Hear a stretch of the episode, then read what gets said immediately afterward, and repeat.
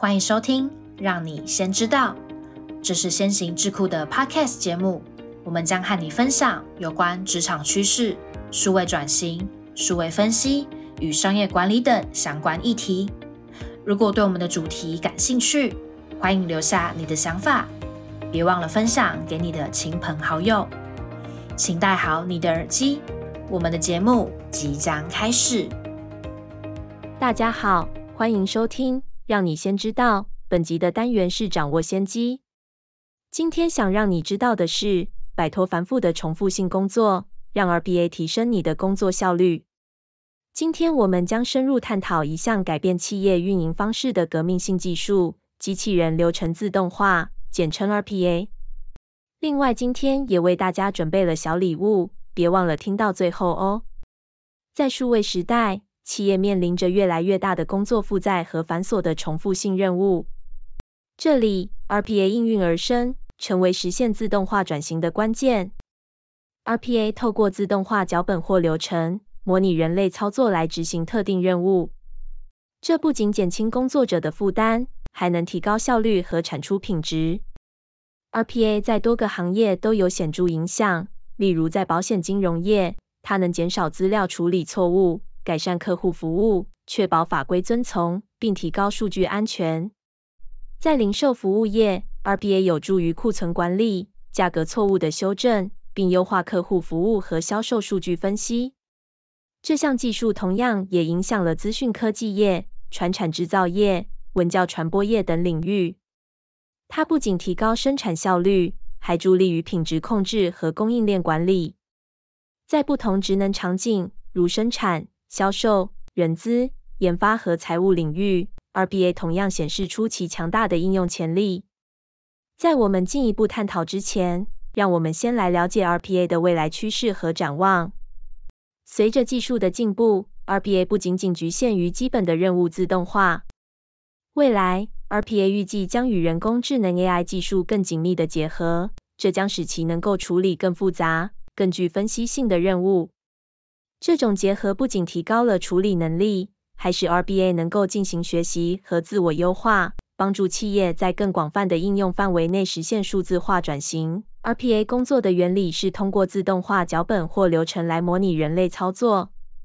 通过事先拟定规则和条件，让机器人根据脚本执行特定的任务，得到符合工作者期望的产出。借由截取、操控和输出数据来与各种应用程序和系统进行交互，再加上模拟滑鼠点击、键盘输入和数据提取等操作。以此实现任务的自动化。尽管 RPA 带来了许多机遇，但也存在一些挑战。企业在导入 RPA 时，可能会面临到技术整合的挑战，以及需要重新设计业务流程以适应自动化的需求。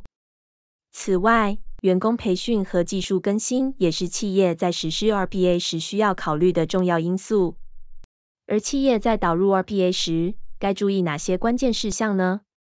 首先，企业需要明确定义导入 RPA 的目标和期望，这包括确定导入的目的、预期带来的业务效益，以及对组织整体战略的贡献。接下来是流程评估和选择，这是一个关键步骤。企业需要仔细评估哪些流程适合自动化，通常选择那些重复性高、频率高且规则明确的流程。另外，考虑技术可行性非常重要。企业必须确保他们的 IT 基础设施能够支持 RPA 的导入和运行。这可能涉及到系统整合、安全性要求，甚至是网络连接等多个技术层面。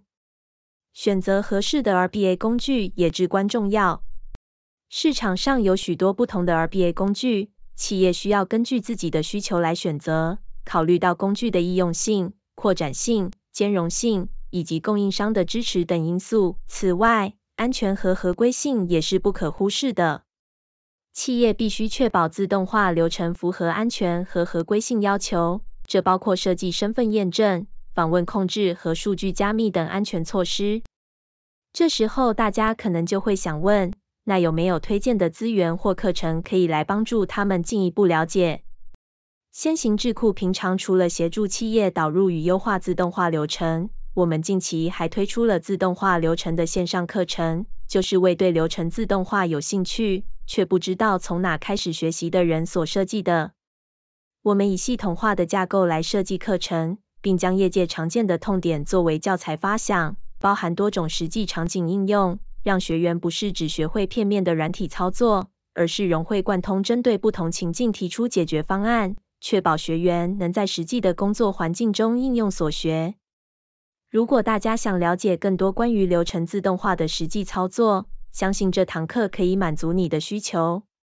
最后是一开始和听众们说到的礼物，在资讯栏有放这堂线上课程 Podcast 听众的专属优惠码，给听到最后的你。感谢一直支持我们节目的听众，也希望大家都能透过这堂线上课程，将自动化流程运用在平常的工作，大幅节省花在例行工作的时间。谢谢你今天的收听，如果喜欢今天的内容，按下订阅。就不会错过我们的下集节目，也欢迎透过资讯栏的 email 分享你的观点，将有机会成为我们下集讨论的主题。那我们就下集见喽，拜拜。